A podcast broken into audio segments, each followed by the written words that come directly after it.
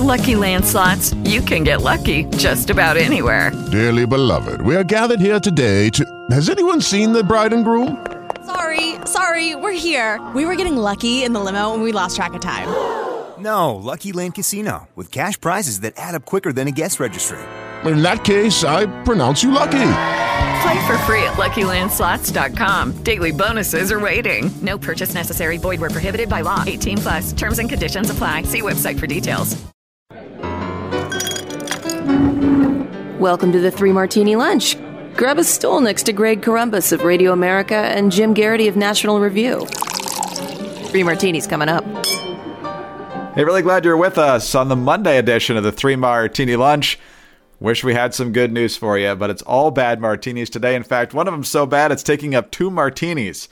And if you've been paying attention to the news at all over the last few days, I think you probably know which one it is. Yeah, it's the collapse of uh, Silicon Valley Bank, SVB, as it's uh, commonly known in parlance now, the second largest bank collapse in the United States, worst one since 2008.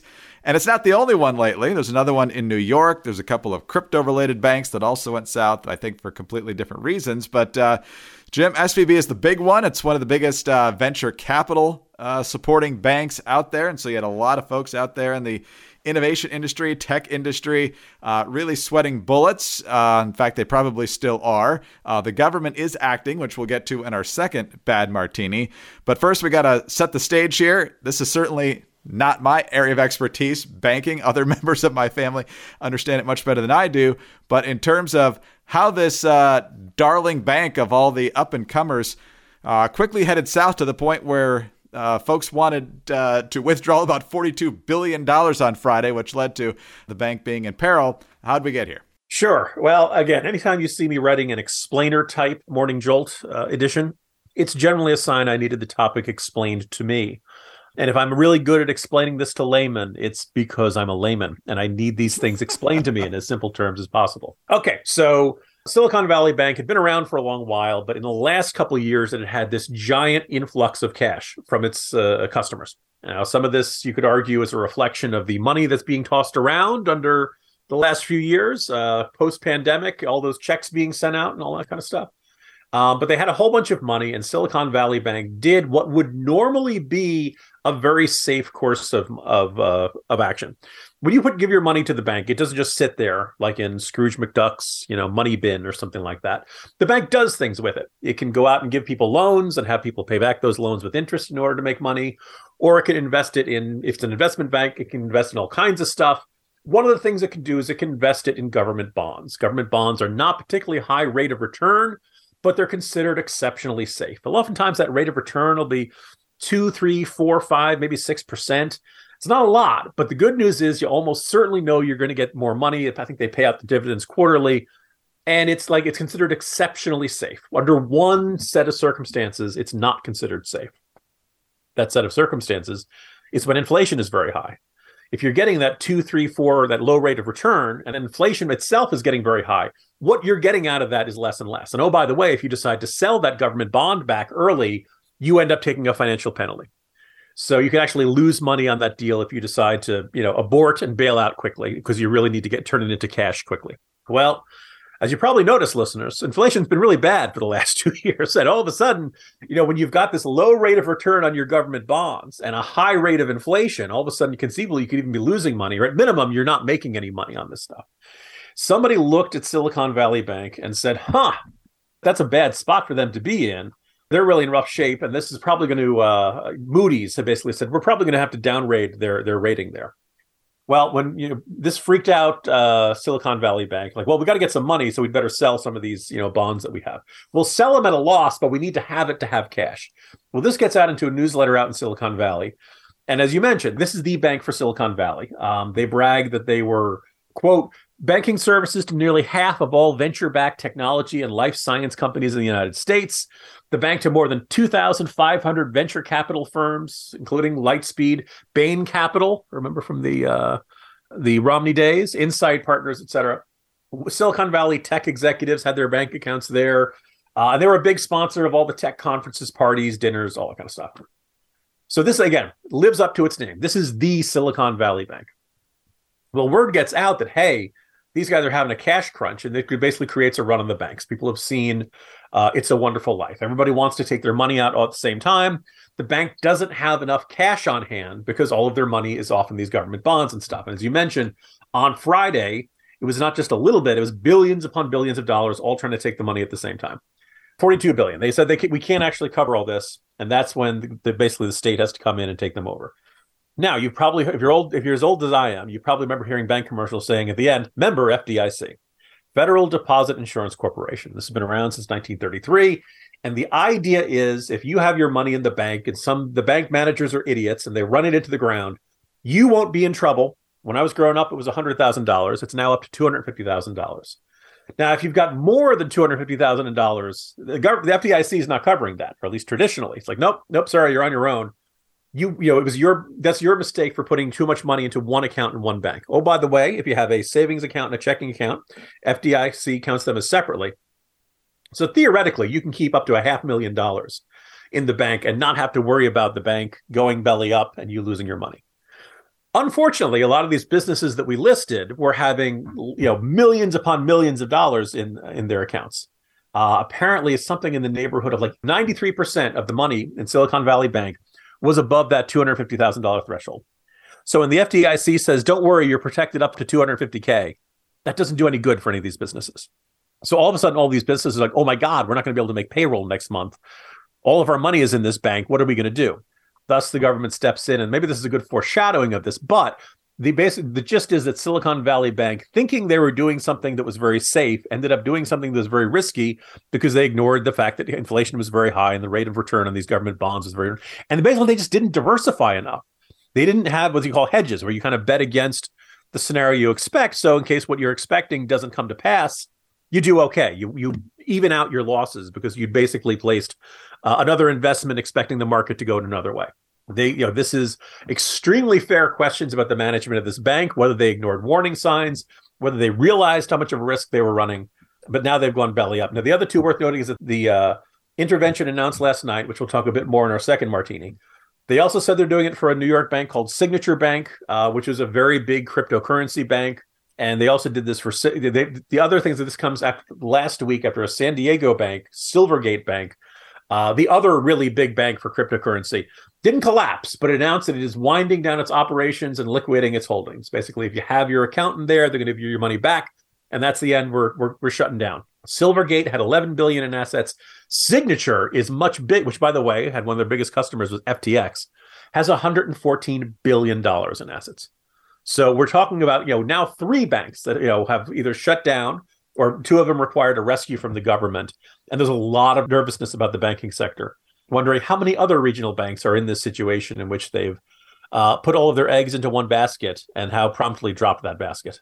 One of the things we were going to talk about today until we made this a two part martini was Biden's budget blueprint for $6.8 trillion. You mentioned how inflation uh, was a factor in the, the bonds not turning out the way that SVB uh, wanted them to well, wanting to spend 6.8 trillion is not going to help uh, anyone when it comes to inflation.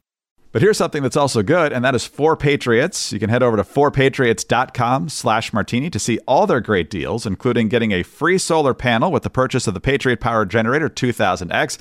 Plus, you'll get free shipping on orders over $97. The Patriot Power Generator 2000X now has double the capacity and is expandable so you can run your big appliances when your power goes out. Your fridge, your freezer, medical devices, and a lot more. Comes with 12 outlets, including 4 AC, plus two USB C outlets that can charge your phone 20 times faster than a regular plug. Also, fantastic deals still available on their website in other areas, including the Solar Go fridge, the Sauna Wrap therapeutic blanket, and the Vital Swing therapeutic wellness machine. Visit 4patriots.com slash martini to get your Patriot Power Generator 2000X with the free solar panel included. Plus, get free shipping on orders over $97. Save more and get peace of mind now by going to the number 4 patriots.com slash martini. That's 4patriots.com slash martini. All right, Jim, on to part two of this uh, bad martini. Uh, we were wondering what was going to happen. Yesterday, Janet Yellen, the Treasury Secretary, got sent out, among others, to the Sunday morning shows. And she says, no, no, no, there's not going to be, uh, it's not going to be a bailout. It's not going to look like the 2008 financial crisis.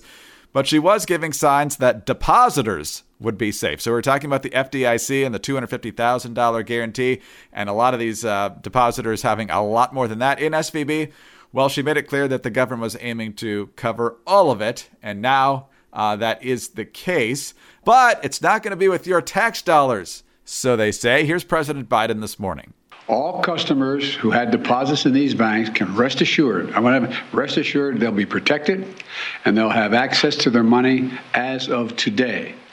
That includes small businesses across the country that bank there and need to make payroll, pay their bills, and stay open for business. No losses will, and I want this is an important point. No losses will be borne by the taxpayers. Let me repeat that. No losses will be borne by the taxpayers.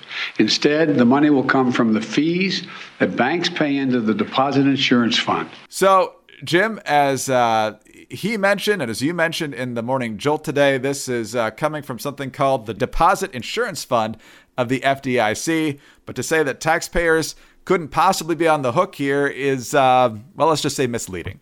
Yeah. I mean, the first part is that the Deposit Insurance Fund indisputably is uh, backed up by the U.S. government. Like if ever runs out of money, the U.S. government will put in more. So whether you like it or not, that is that you know there is a U.S. government tie. Uh, there's an MIT economist who told the Washington Post this morning, it is disingenuous to say that the deposit insurance fund is not ultimately backed by the U.S. taxpayer. I think a good way of characterizing is that no, as a taxpayer, you will not be paying to um, make these customers of these banks whole as a bank customer, you will be paying to make these other bank customers whole. The deposit insurance fund uh, gets its money from two sources. One is the assessments, or kind of like an insurance premium on all the FDIC uh, insured institutions. All those banks you see the commercials saying member FDIC. Well, they end up paying a fee to be a part of the members, like a, a, an insurance premium. Well, and they also have interest earned on funds invested in U.S. government obligations. That's kind of a less less of a factor here. I ran through the numbers. Not every asset of these banks has to be backed up, but we know it's a lot. Silicon Valley Bank said it had 212 billion in assets at the end of the year. We talked about Signature in the last martini. Signature had 114 billion in assets. Now we don't know. Again, we don't know the exact amount that's going to have to be paid out to all of these people who are over that $250,000 threshold, but it's going to be a lot. It's going to be tens of billions, maybe even the hundreds of billions of range. The deposit insurance fund balance had 128 billion dollars in December 31st of, at the end of the year. Now they're saying they're not going to. They won't require all 128 billion. They know more about this than I do. I'll assume that that's correct, but it's going to take a lot. That 128 billion is going to get a lot lower really fast. And when you eat up the deposit insurance fund, you have to build it back up again. Well, how, are, how is the FDIC going to build that back up again? Well, they're going to have to raise more money from the banks that are paying these insurance premiums. So the banks are going to have to pay more. What happens when your bank has to pay more? They figure out ways to take more money from you, the banking customer. Now, I don't know how they're going to do it. You know, it might be their usual maintenance and service fees, might be their overdraft fees, ATM fees. Uh, if your bank has a minimum fund and you go below it and they can charge you a fee on that, your bank is going to start charging you more in fees because they have to cover more payments to the FDIC because the FDIC has to pay more to make up for the gap that is in the deposit insurance fund. That's how this is. So if you want to say it's not taxpayers on the hook, okay, technically, yeah. I mean, it is effectively U.S. taxpayer backed, and we are the, you know, if they ever hit zero, the U.S. Treasury has to start putting money into that. But the other big part is that you as a bank customer, and almost everybody is a bank customer, or almost every, you know, gainfully employed adult has a bank account, right? So your bank is going to start charging you more. What's more is that this is, I think it still qualifies as a bailout because this is a case of very concentrated benefits. Yes, the Silicon Valley Bank executives are making every bit as much as you figure they would. Oh, by the way, the CEO sold a whole bunch of stock right before things went south. That certainly emits an, a uh, a bad odor. But what's more is that they've gotten the very big benefits from running the bank the way they had. They're going to lose their job. Silicon Valley Bank's going to shut down but they've got their fortunes. They're doing fine. You know, they, you know, they'll never be able to run a bank again. Oh well, you know, they're they're going to have to, you know, take their millions and and you know, dab their tears with their giant piles of money. Meanwhile, everybody else is paying in to make sure that these their their depositors are are kept whole. Um, the benefits are concentrated amongst a few. The risk is concentrated amongst the general public. That is a bailout, right? Oh, by the way, because the other thing is that we said, you know, we had this two hundred fifty thousand dollar threshold if you had money in the bank above $250,000, which for most of us is a, you know, faraway dream at best, you know, um, you, you should have known the risks. It says it right there in the banking materials.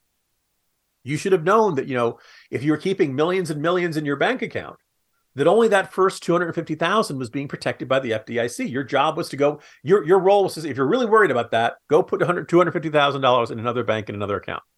Or at minimum, start splitting up checking accounts and, da- and savings accounts. Uh, this is another demonstration of moral hazard. This is a uh, this is another case of saying, you know, well, basically, we're going to make sure everybody steps in to pay for it. Oh, by the way, we think these are the only two banks that are in this circumstance, but we can't be 100% certain. And if Silicon Valley Bank, yeah, again, it's, they're unique in the degree to which they're tied into the uh, Silicon Valley industries and the tech crowd and all that kind of stuff. But and the other two banks we saw get in trouble were heavily involved in crypto. Maybe it's just these handful of banks, but everybody's kind of nervous about that. Everybody's not 100% certain. How many other banks put a lot of money into bonds and then found themselves in really rough shape because inflation was very high and the return on the investment in those bank those bonds was so low. We probably haven't heard the last word on this, Greg. And this is, you know, a very shaky economic uh, challenge that has come along very, very quickly probably not what the president wanted to hear, but then again, probably it's not what anybody in America wants to hear either. So the big takeaway here, Jim, is that if you're a taxpayer, you're totally going to be fine.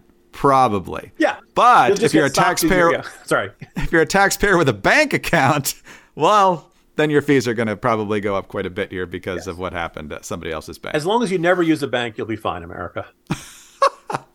Jim, real quick exit on this. We've obviously spent a lot of time on it today. What do you make of a lot of folks on the right saying the only reason the feds are getting this excited about SVB is because a lot of these venture capitalists are their ideological soulmates, doing a lot of stuff on, on, on climate change and all sorts of other stuff. Yeah, I'm sure you saw some of the tweets over the weekend where like the fate of the planet is at stake if we don't make these people whole. Yeah. No, it, there was some really shameless uh, venture capitalist folks who were saying the government has to step in and guarantee our my full deposit. You know, um, I, I, saw both that, uh, and I if the major bank of the oil industry was in a similar mess, I don't think you'd see the Biden administration rallying to save them in the same way. Uh, I also think I've, I've, saw people making the comments that the bank had, you know, was this was a very touchy feely diversity, equity, inclusion, left of center bank, and the idea that uh, they were too focused on diversity, equity, and inclusion and topics like that, and not focused enough on their financial matters. I don't know if that's the case. It probably didn't help any. Um, but in the end, what they did was they put too many eggs in one basket. And when that went badly for them, they did not have enough eggs, so to speak, in other baskets to salvage themselves. And you can attribute that to ideology. You can attribute that to old fashioned uh, naivete, foolishness, arrogance. Oh, there's no way this, you know, this bet will go wrong for us. Um, I, I wouldn't be surprised if ideology was a factor, but I don't think that's like necessarily, you know, exhibit A of what went wrong at Silicon Valley Bank. Perhaps to paraphrase things, if the facts don't care about your feelings, the financial markets don't probably care that much either, right? Banks don't care about your feelings either. Judy was boring. Hello. Then Judy discovered chumbacasino.com. It's my little escape. Now Judy's the life of the party. Oh, baby, Mama's bringing home the bacon. Whoa. Take it easy, Judy. The Chumba life is for everybody. So go to ChumbaCasino.com and play over 100 casino style games. Join today and play for free for your chance to redeem some serious prizes. Ch-ch-chumba. ChumbaCasino.com. No purchase necessary. Void where prohibited by law. 18 plus terms and conditions apply. See website for details. With the Lucky Land slots, you can get lucky just about anywhere. This is your captain speaking. Uh, we've got clear runway and the weather's fine, but we're just going to circle up here a while and uh, get lucky. No, no, nothing like that. It's just these cash prizes add up quick. So I suggest you sit back, keep your tray table upright, and start getting lucky. Play for free at LuckyLandSlots.com. Are you feeling lucky? No purchase necessary. Void where prohibited by law. 18 plus terms and conditions apply. See website for details. Hello, it is Ryan, and I was on a flight the other day playing one of my favorite social spin slot games on chumbacasino.com. I looked over the person sitting next to me, and you know what they were doing? They were also playing Chumba Casino. Coincidence? I think not. Everybody's loving having fun with it. Chumba Casino is home to hundreds of casino style games that you can play for free anytime, anywhere, even at 30,000 feet. So sign up now at chumbacasino.com to claim your free welcome bonus. That's chumbacasino.com and live the Chumba life. No purchase necessary. VGW, void, were prohibited by law. See terms and conditions 18 plus. All right, let's go to our final bad martini now, Jim. And uh, this also broke on Friday. Man, it was it was a weekend brewing of uh, bad martinis here. Uh, uh three international bedfellows. You got to be a little bit leery when you see together, of course, and that's Iran, Saudi Arabia, and China. Yeah, Iran and Saudi Arabia, not good friends, in case you haven't been following that for the last several years. Uh, in fact, the Trump administration leveraged that quite well to build up ties with the Saudis and really use the Saudis, not really all that quietly behind the scenes. I think they gave their blessing to the Abraham Accords and smoother relations with Israel and all that sort of thing. The Saudis and Iranians also fighting that proxy war in Yemen. But all of a sudden, on Friday, the Chinese show up and say, hey, We've brokered the restoration of diplomatic ties between Iran and Saudi Arabia. They're going to reopen their embassies. They're going to exchange their diplomats again. Things are going to be back to the way they were. This is going to be great. And all of a sudden, China's this major diplomatic player on the world stage in a way that they hadn't been before, although they've been very good at going to all different parts of the world and uh, making investments in places that these poorer countries can't possibly pay off, and the Chinese control the ports or whatever else they've built in these places. Jim, others say this is Saudi recognition that Iran is very, very close to a nuke, and we've seen stories uh, showing that they could have enough enriched uranium for multiple weapons in a matter of days or even weeks. And so this is them trying to save their save their hides and have the Chinese kind of play cop over the Iranians. So what do you make of this? I guess there's a common theme to all martinis today, Greg, and it's hedging your bets. uh, Saudi Arabia having had a you know long-standing alliance with the United States, wants to have a hedge its bets by rewarming up its relationship with Iran. And by the way, Greg, remember during the Iraq War and all of the attacks on U.S. soldiers from militias, including Sunni militias, and the claim that you know Iran was helping them, and all the experts who told us that Sunnis and Shias never worked together. They were like two ends, two uh, two of the same ends of a magnet. They absolutely repelled each other, could never work with each other. Well, here we've got one of the biggest Sunni states and one of the biggest Shia states reestablishing diplomatic relations. I really feel like that argument was invoked uh, in bad faith back then. Um, no, what we have here, look, from it's very odd that the fate of one columnist for the Washington Post ended up having this domino effect with enormous ramifications for U.S. foreign policy towards the Middle East. What the Saudis did to Khashoggi was absolutely abominable, and the U.S. had to react in some way. And I, I, remember at the time proposing a, a year in the timeout chair, so to speak, that we were going to uh, suspend a lot of our normal diplomatic relations. We had to send a signal, you went too far this time. We cannot, you know, avert our eyes from this. But that it was not something worth blowing up the entire U.S. Saudi relationship over. They are the guardians of Mecca and Medina. They cooperated with us on counterterrorism issues. Obviously, there's the oil supply issue. There's a whole bunch of ways in which the U.S. and Saudi Arabia are intertangled, intertwined, and separating us is you know is not going to be easy. Biden gets out on the camp out there on the campaign trail and just says, "Well, we're going to turn them into the pariahs that they are." Well, if they already are pariahs, you don't need to turn them into them. But just beyond that, it was because so many Democrats were outraged about Khashoggi. There was this mentality in Democratic circles, particularly during that presidential primary, that the U.S. had to instantly blow up its relationship with Saudi Arabia. That MBS was, you know, uh, a demon. That he was the absolute villain, and there was no way we could work with this guy. Well, as once President Biden ended up on uh, ended up in office, he figured out, oh, things are pretty complicated. Wait a second. Oh, we are really intertwined with them economically and in a whole bunch of other policy areas. And it's hard to do this. Well, the damage has been done. I think it's safe to say that you know Mohammed bin Salman certainly will not be warming up to the United States for the remainder. And then, of course, Biden had to go there and, of course, do the fist bump anyway. And he still didn't get any help on the oil issue from the Saudis. Um, MBS is not going to feel warm and fuzzy towards the Biden presidency. I don't think he would feel terribly warm and fuzzy if, say, God forbid, Kamala Harris had to take over tomorrow. And maybe he's going to feel that way about all Democrats. Maybe he's going to feel that way about all Americans. Maybe Mohammed bin Salman is never going to look at the United States in a cooperative way again. This is one of the ramifications of that. We basically saw the formation of this anti-Iranian alliance with a whole bunch of strange bedfellows, most notably the Israelis and the Saudis starting to act a little more cordial towards each other because of this shared threat of Iran. Saudi Arabia decides to flip sides and say, "Hey, we're going to try to, you know, stay on Iran's good side." This is a major setback for the United States and a direct consequence of Biden's statements, which again, I believe started from an off-the-cuff comment in a Democratic presidential debate. Now, that's certainly part of it. And, uh, you know, the Biden administration's desire to get back in Iran's good graces with the nuclear deal uh, proved that it was going in a very different direction than the Trump administration. The Abraham Accords, I think, are one of the most brilliant pieces of foreign policy that we've seen in a very long time. Uh, everybody else wanted to start anything related to progress in the Middle East with the Palestinian question.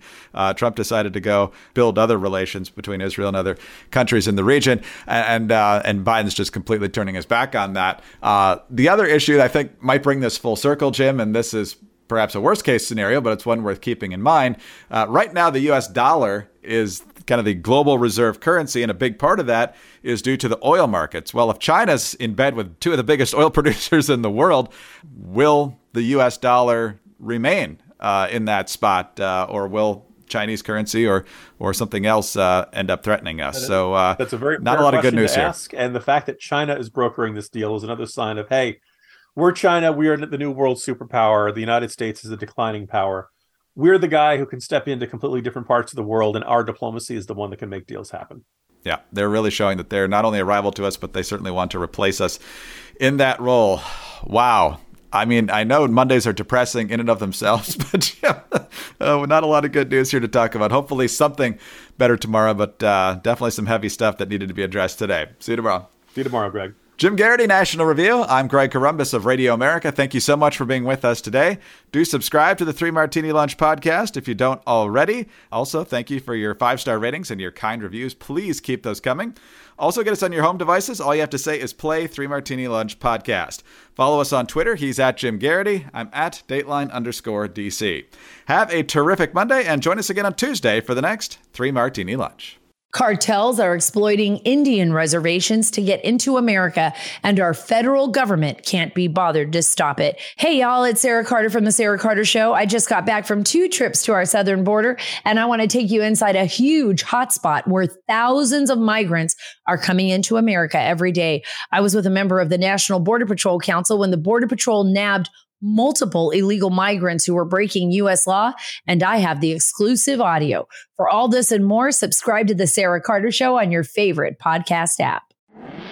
Hey, this is Todd Herman, host of The Todd Herman Show. You might have heard me on Rush Limbaugh's show. I was a regular fill in for about eight years. I now do a show out of the high mountains of free America because, you know, I got exiled from Seattle. Google Gemini correctly predicts the present day. Mind control matrix. The internet, television, even our phones wouldn't just be distractions, but tools used to manipulate the masses and suppress critical thinking. I said that correctly. Check out The Todd Herman Show every day on Apple Podcasts or wherever you get your podcasts.